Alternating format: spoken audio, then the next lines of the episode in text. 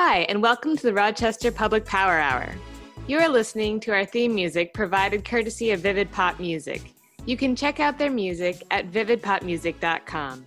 I'm Amanda. And I'm Mohini, and we're part of the Rochester for Energy Democracy campaign of Metro Justice. On the Rochester Public Power Hour, we will share updates on our local movement for energy democracy interview guests organizing movements for energy democracy across the country, and answer questions submitted by you, our audience. We hope that through these conversations, we illustrate the global scale of movements fighting for a more just and sustainable energy system. We also hope to learn from these movements so that our efforts in Rochester can be stronger.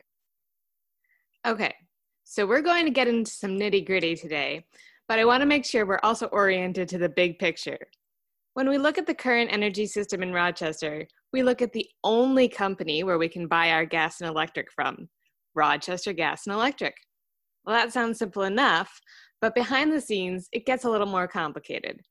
RG&E is owned by Avangrid, which also owns New York State Electric and Gas, NYSEG, as well as other energy companies in the Northeast.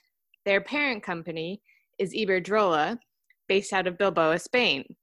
So, while RG&E is sending you termination notices while there's a shut-off moratorium during the pandemic, Avangrid is donating so much money to Mitch McConnell that they are his largest contributor, and Iberdrola's second largest owner is making backroom deals with Saudi Arabia and Jared Kushner. Sounds like a nice group of folks who couldn't get by without your $114.54 and need to raise rates, right? When you call RG&E to tell them you can't or won't pay that money, they'll give you a hold message that says the health and safety of their customers is their top priority. These facts show us otherwise. That's why New Yorkers across the state are joining together on a utility ratepayer strike to demand cancellation of utility bills during the course of COVID 19. On today's episode, we'll discuss that strike as well as what replacing RG&E with a not-for-profit public utility would look like and interview a guest that was involved in the fight for a public utility in Berlin, Germany. Let's start with that strike. So, Metro Justice is a member of Public Power New York, a statewide coalition of New Yorkers that aims to bring all for profit, investor owned utilities under public, democratic, and local control.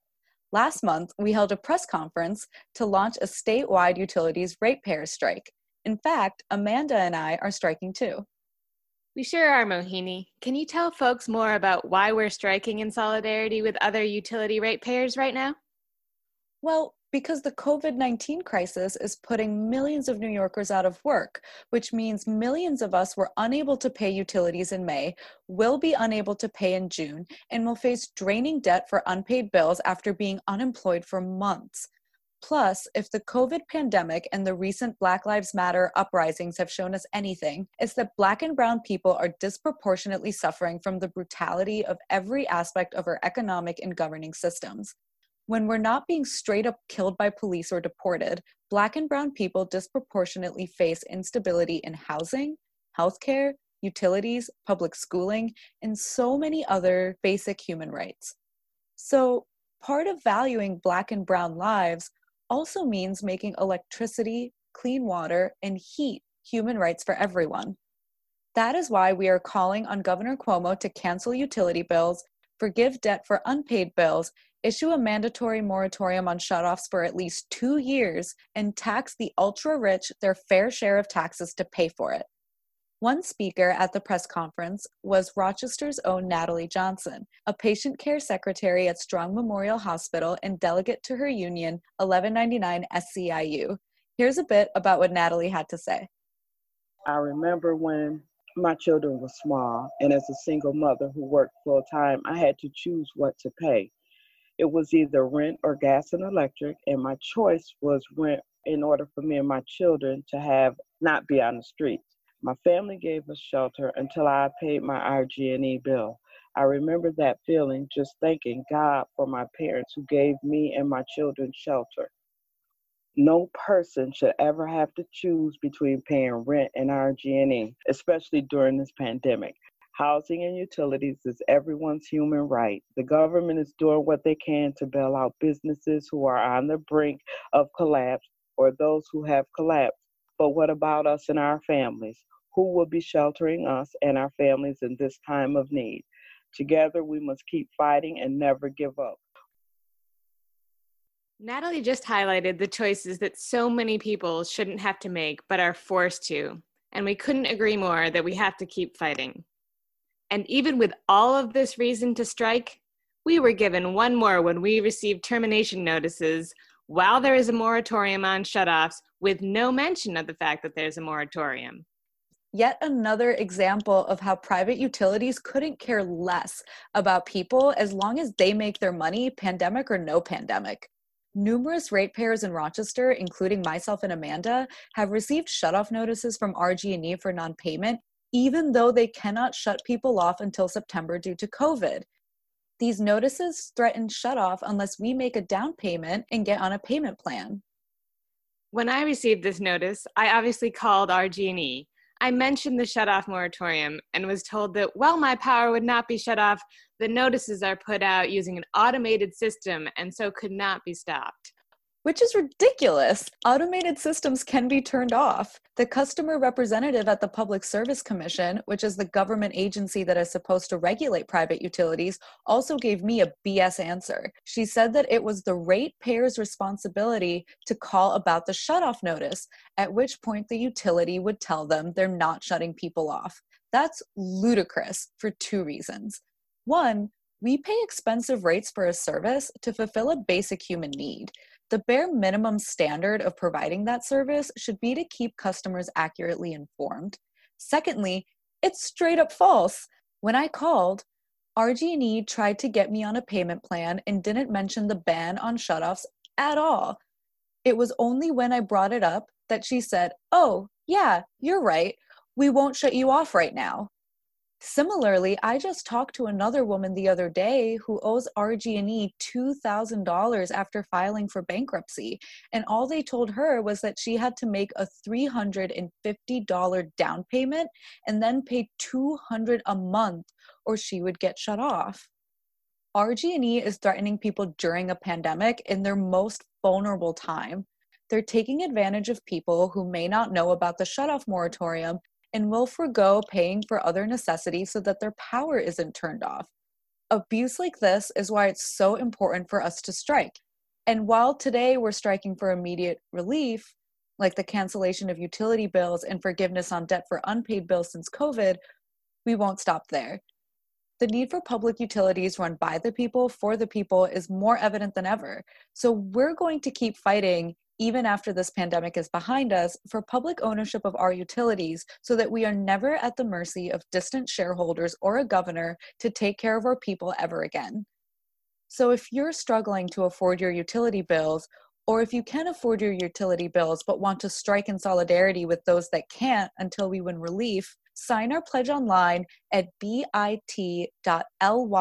slash can't pay utilities. You can also share your story with us by emailing us at rockpublicpowerhour at metrojustice.org.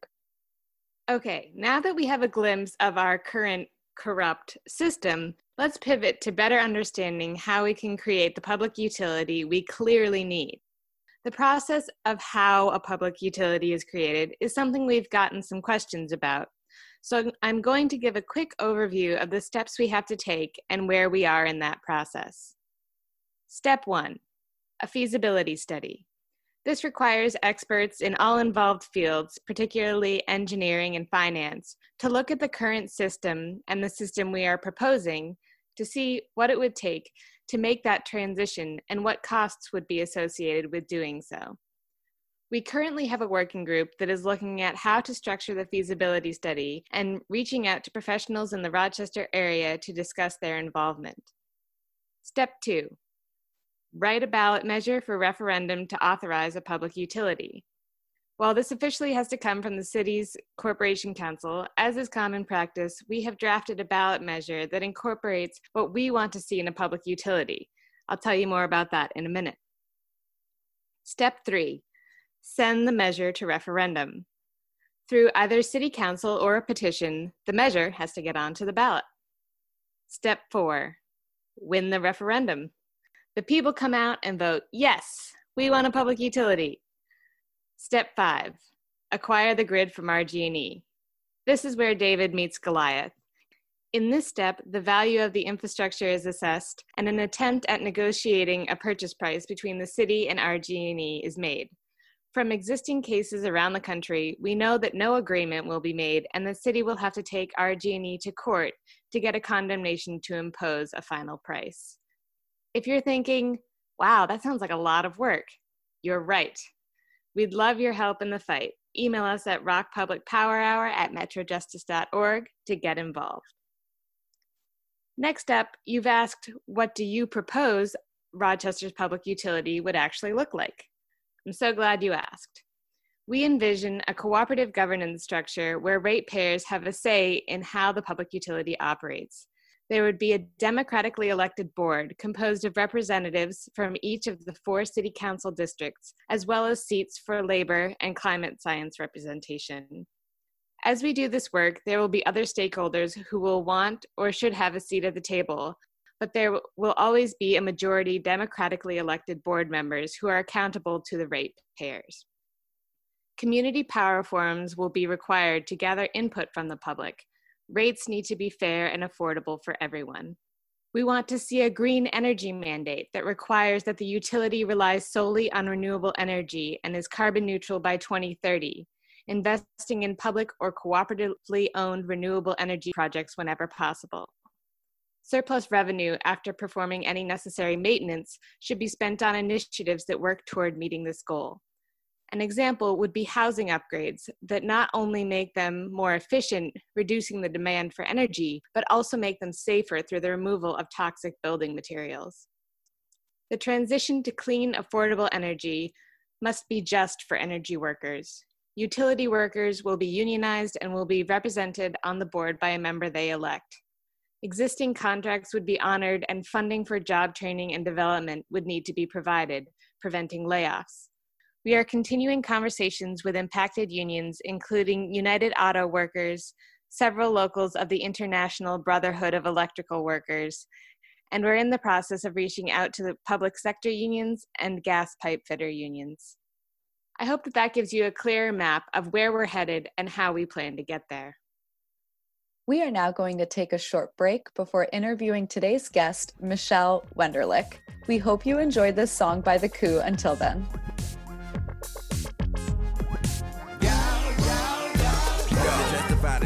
Your waiting. On the turf debating how to get it percolating. You working, you while we happy just to work a day. But I'ma slap until my blood starts circulating your checks have elasticity? Did they cut off your electricity? Did you scream and yell explicitly? Force the boss into complicity. Welcome back, everyone, to the Rochester Public Power Hour. We're here today with our guest, Michelle Wenderlich. Michelle was involved in a referendum campaign for a public utility in Berlin, Germany, about 10 years ago. They then moved back to the US to pursue a PhD on municipal utility efforts in Minneapolis. Welcome, Michelle. Thank you. Good to be here. Let's start with learning more about how you got involved with efforts for public power. Michelle, how and why did you get involved in the Berlin Energy Roundtable in community power in Minneapolis? Yeah, great. I guess proper starting point would be that I got politicized really during my undergrad in the early 2000s around anti-war and alter-globalization issues and then around climate justice issues starting around 2007 and i became active in a climate justice group in berlin. I was living in berlin at the time that was oriented around uh, anti-capitalist climate issues and systemic questions about what we really need to change if we were actually going to have a socially just energy transition. And then I ended up doing a master's in public policy and looking at a lot of participatory democracy issues around water. And so when the campaign in Berlin came around, it was exactly the things that my group had been looking at and that I was also really interested in. So I was really excited about it. One commonality we have observed among public power movements in the US is that they often arise to address climate change and other issues of environmental justice. So, what precipitating events led to the formation of Berlin's public power movement? What issues in the community was it trying to address? A number of them, and I would say that climate change and a just energy transition was forefront among them. But some of the context issues at the time was that there was a really strong budding movement against privatization in general and against neoliberalism in general in Berlin. And we had just come off of a successful referendum attempt around the water utility in Berlin as well. And so it was a tactic that was in the air and an issue that was in the air. Also, that our energy concession was coming up, that was important as well. And there was a lot of discussions around energy transition at the time. This was right after Fukushima happened, which was a major political moment, especially in Germany, that hit off the kind of recommitment to closing down nuclear facilities at the time. And so a lot of groups were scared that would lead to an increasing reliance on coal and also just could see that if we wanted to have a decentral and socially just energy transition, that wasn't going to happen um, in any of the ways that had been approached before. So it was really a couple groups that had been thinking about direct democracy and also the fight against privatization, which in Berlin, the energy utility had been privatized relatively recently in 1998. So it was recent memory and it was the wave of neoliberalism of a lot of that happening at the time. But there were multiple groups that were interested in using a referendum and direct democracy to change the vision for what could happen. And one of them being Attac, there was also a group that was around climate referendums in general, and also a group called PowerShift, a local NGO. And so they came up with the idea and then built a big campaign around it. But the idea really was that traditional politics weren't going to give us the vision that we had, and that corporations weren't going to either. So we needed to do it ourselves. Awesome. And that vision for why local control and local say is so important has also been very central to, you know, our work in Rochester. So it's interesting to see these parallels between Rochester, New York here and in Berlin. You've began to touch on this a little bit, but what were the specific concrete goals of the Berlin Energy Roundtable? Yeah, so the three very large goals were ecological, social, and democratic change, and really joining those together. So we wanted to create a public utility that had the explicit goal of a social orientation of reducing energy poverty and having a socially just energy transition, as well as having a goal towards 100% decentral, regional, renewable energy, and creating good jobs for people in the area, and to do it with direct democracy, and also change the idea of what public control meant and what public utilities could be. A lot of groups had seen that this wave of corporatization and loss of control over the priorities of public companies was happening you know not just in uh, utilities that were privatized but also in public ones. So we really wanted to try and advance a different vision and do that through direct democracy. The idea was for a public utility. It was also to buy back the grids and it ended up being eventually only the electricity grid that the referendum was around, but we were thinking about gas and district energy as well. And that we wanted both the utility and the grid corporation, uh, which are separate in the Berlin system, we wanted them to be organized internally democratically. So, with a directly elected council, like a board of directors. So, part of it would be half directly elected and half worker representatives, and two members of the governing council, and have uh, yearly neighborhood assemblies uh, that was kind of one of the sticking points of whether the yearly assemblies could actually make decisions or whether they can just bring up issues. And it ended up being that they got to the point of bringing up issues, but actually, we thought still that was an important thing of having that interaction where people can directly find out what's going on and think about things in the moment and suggestions they might have that that could be a really important political tool for engaging people directly an ombuds kind of office that was part of the board as well and that would bring in suggestions from users and workers encourage communication which is actually something that came in from the porto alegre water utility as a model, and then a right to petition the board for either a survey of members on questions or a meeting with the board about a specific suggestion. And some of the inspiration came from SMUD, Sacramento Municipal Utility District, and some of it, like I said, from other mostly Latin American water utilities that had really prioritized through also participatory budgeting. That's a really interesting example, the Porto Alegre one. I'm so glad that you elaborated on like the democratic governance models because that's the first example that we've encountered of another effort for a public utility that is similar to the kind of governance structure we're trying to achieve in Rochester. We similarly want it to be a power cooperative, we want it to have elected representatives, and we want there to be seats for worker representation from organized labor.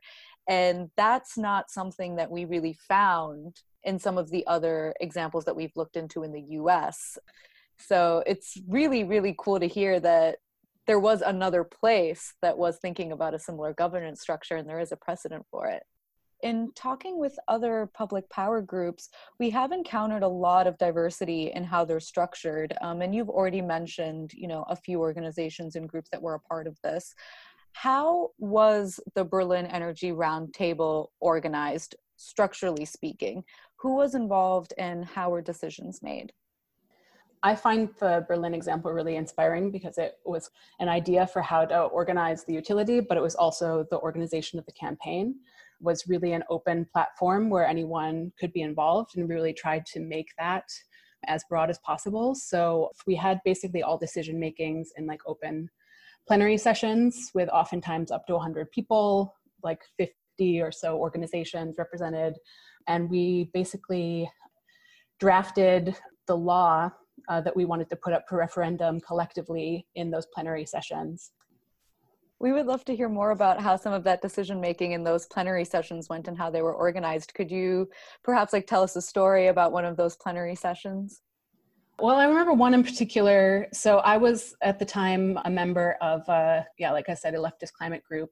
And I remember drafting some of the priorities for the law and making those decisions in the plenary sessions. And our group and another leftist climate group at the time had really prioritize direct participation. And so we were trying to get the largest, strongest things for that in there. And so we really wanted to try and get neighborhood assemblies as one of the direct democratic mechanisms in there. So we were successful in that.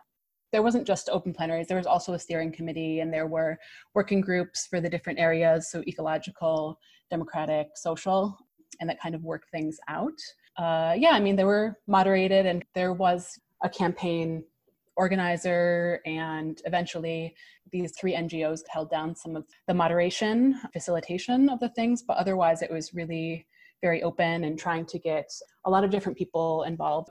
There were kind of large environmental organizations and social organizations like renters' rights groups and groups that were working on poor people's issues and unemployment issues and different things like that, and also um, groups that were specifically around democracy and campaigning, organizing, and leftist and direct action groups. We're all in there, and it worked pretty well. Absolutely. I mean, you're very clearly illustrating what a massive effort of community involvement and engagement a campaign like this has to be.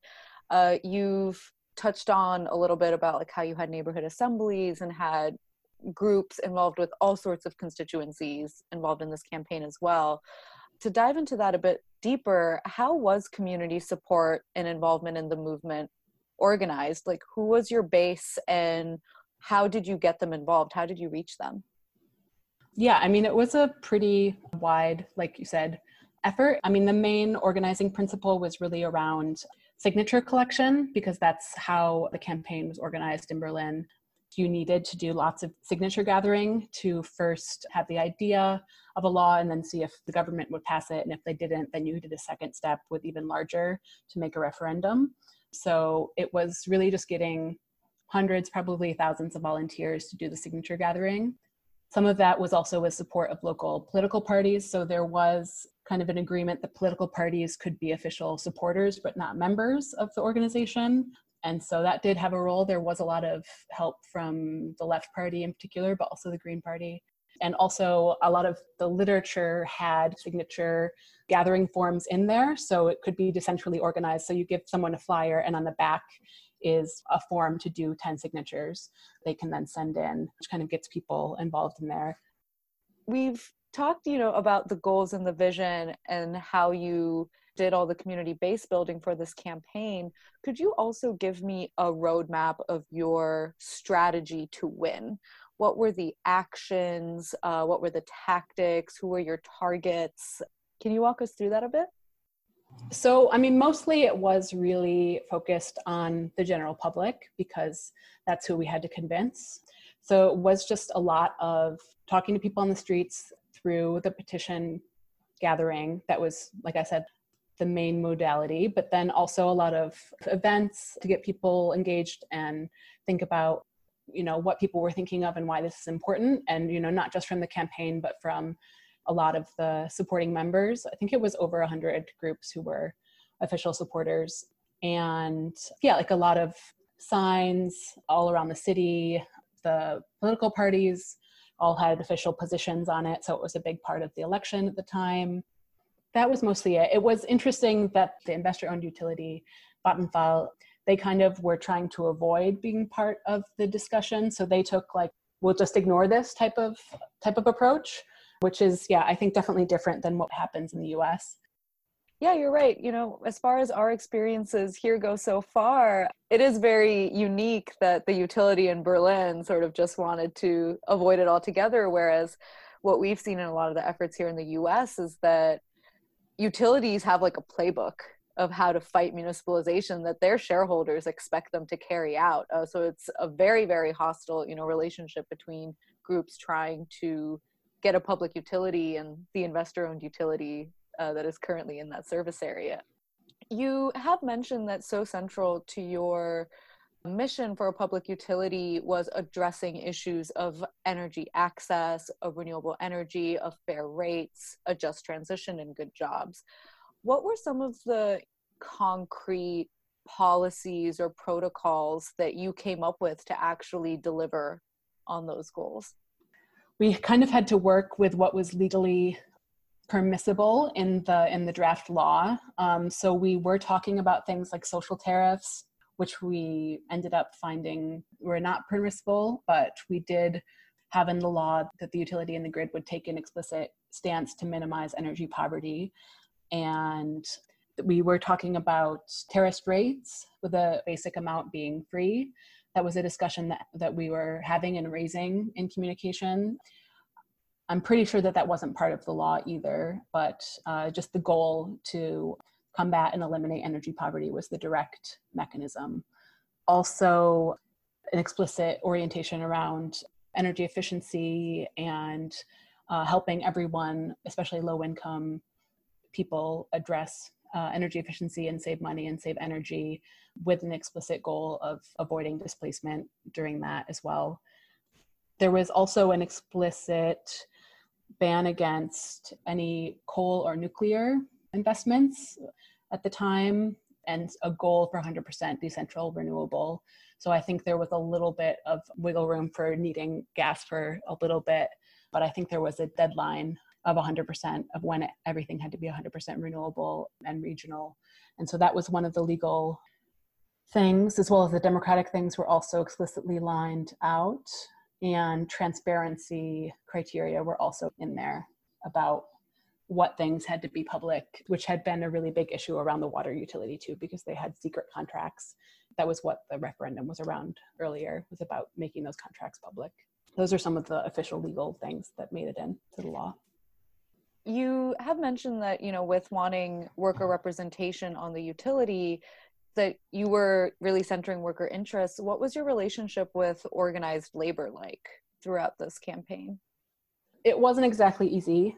The unions they had their contracts with the existing utility and so they couldn't really take a public position around it even if they wanted to. And so there were individuals who were involved in union activities who were also involved in organizing, but we didn't get official endorsements from unions.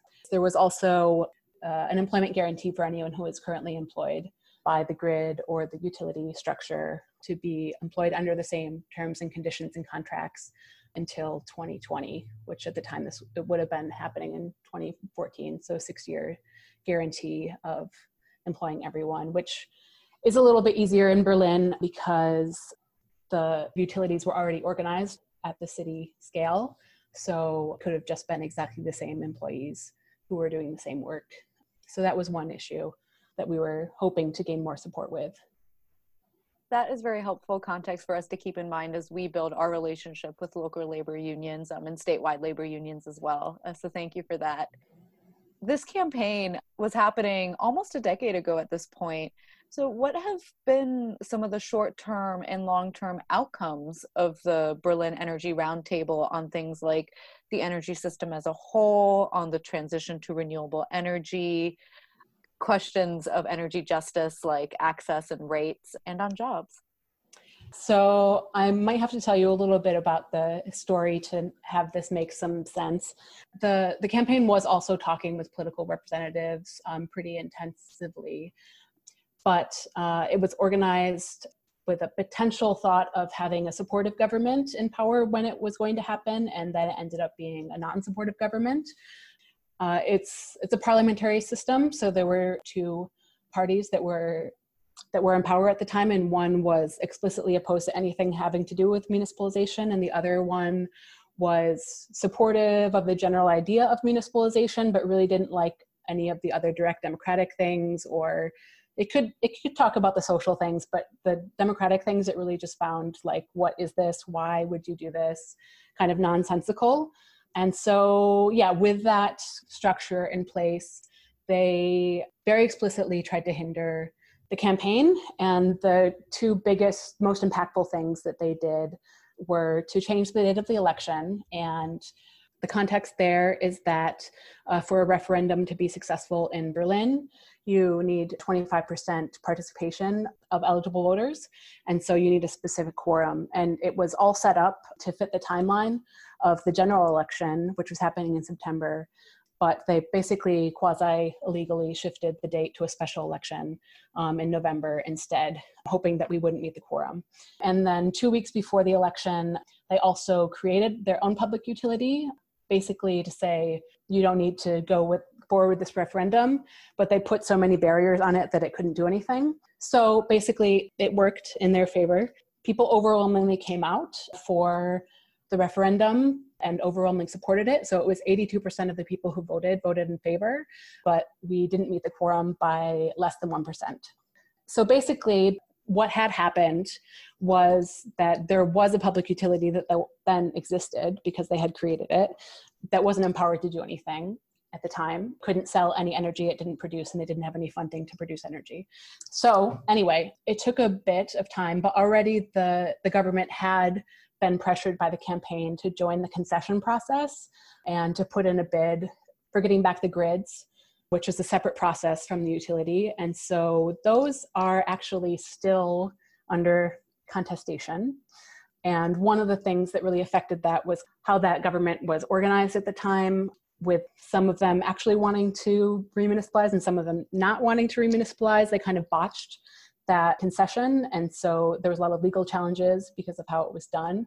And so that's one of the things that's led to it. So multiple times now it has been awarded to the public utility and public grid company, but it's under legal challenge and probably will be for still some time. And so, yeah, so basically, while that government was still in power, not all that much happened. But then there was a new government that came to power, which was a more progressive government, a coalition between the Social Democrats, the Greens, and the Left Party.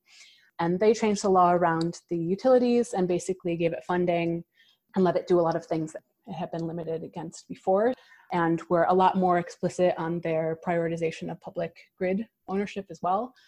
So the things that have happened are that there's a very clear priority for public grids and very clear support for this public utility, but the political moment for a lot of movement to be happening around the public utility itself was lost. So it's a liberalized system where you can choose your energy provider. And so the public utility still doesn't have that many customers or users. But it is a new actor um, and it is doing a lot of investment in local energy projects and also doing a lot of retrofits, especially of public buildings and in cooperation with various other public companies. So it is useful that it's there. And the grid company also exists, even though it doesn't have the grid. And that's another actor. And they are really putting out new visions of how the grid can be organized around really having like synergistic cooperation between the electric, the gas, and the district heating grid, being a lot more efficient and all of those things. So that's one of the things that has really changed. The political landscape has definitely changed. There's a new actor for local energy transitions. I would say one of the other things that's really changed is that the Berlin campaign was a model for other campaigns, specifically in London and Barcelona, which have gone in different directions. Barcelona is definitely more successful than the London one. So there's that. And then also within Berlin, the referendum idea and this idea of direct democratically controlled public companies has really also expanded. So now it's something that there have been multiple referendum attempts organized around renters issues and having public housing being organized in that form. So that's gaining currency in Berlin, and that's definitely a change. And then, yeah, the Energy Roundtable still exists and they're following the whole political process. There's different things that happen in the political process because of it. But a lot of the things that they've been focusing on is work around energy poverty and around social retrofit policy, which in Berlin was really bad, the policy that was there. Definitely investments have, you know, made some more jobs. But it has changed the political balance and also the idea of what type of energy system and what type of politics people are thinking of. But I think it is clear that the last government was influential in selectively adopting what parts of the referendum they would hear and hearing the public part, but not the democratic part. The social part is also was okay for them. And that's kind of going forward in what was created as well. Yeah, wow. That sounds like such a visionary project for a public utility that I find it a real bummer that what was essentially political corruption stopped it from being actualized in exactly the way you all wanted it to. But it seems like even though you didn't achieve, you know, your ultimate victory, the effort did lead to a lot of other significant and meaningful victories that did bring Berlin forward and then served as an inspiration for public power movements elsewhere, uh, not just uh, Barcelona and London, but for us in Rochester as well. I grew up in Canandaigua, so definitely very excited for all the work you're doing. And I'm not sure if it will reach to Canandaigua, but they are also RG&E territory, so that would be exciting for me personally. Thanks for all your work. Thanks for tuning in to our show today. We want to hear your comments and questions about our content and public power so that we can address them on our next episode. You can submit your thoughts to us on our Twitter at Metro Justice with the hashtag Rock Public Power Hour or email us at rockpublicpowerhour at metrojustice.org. See you next time. Cheers.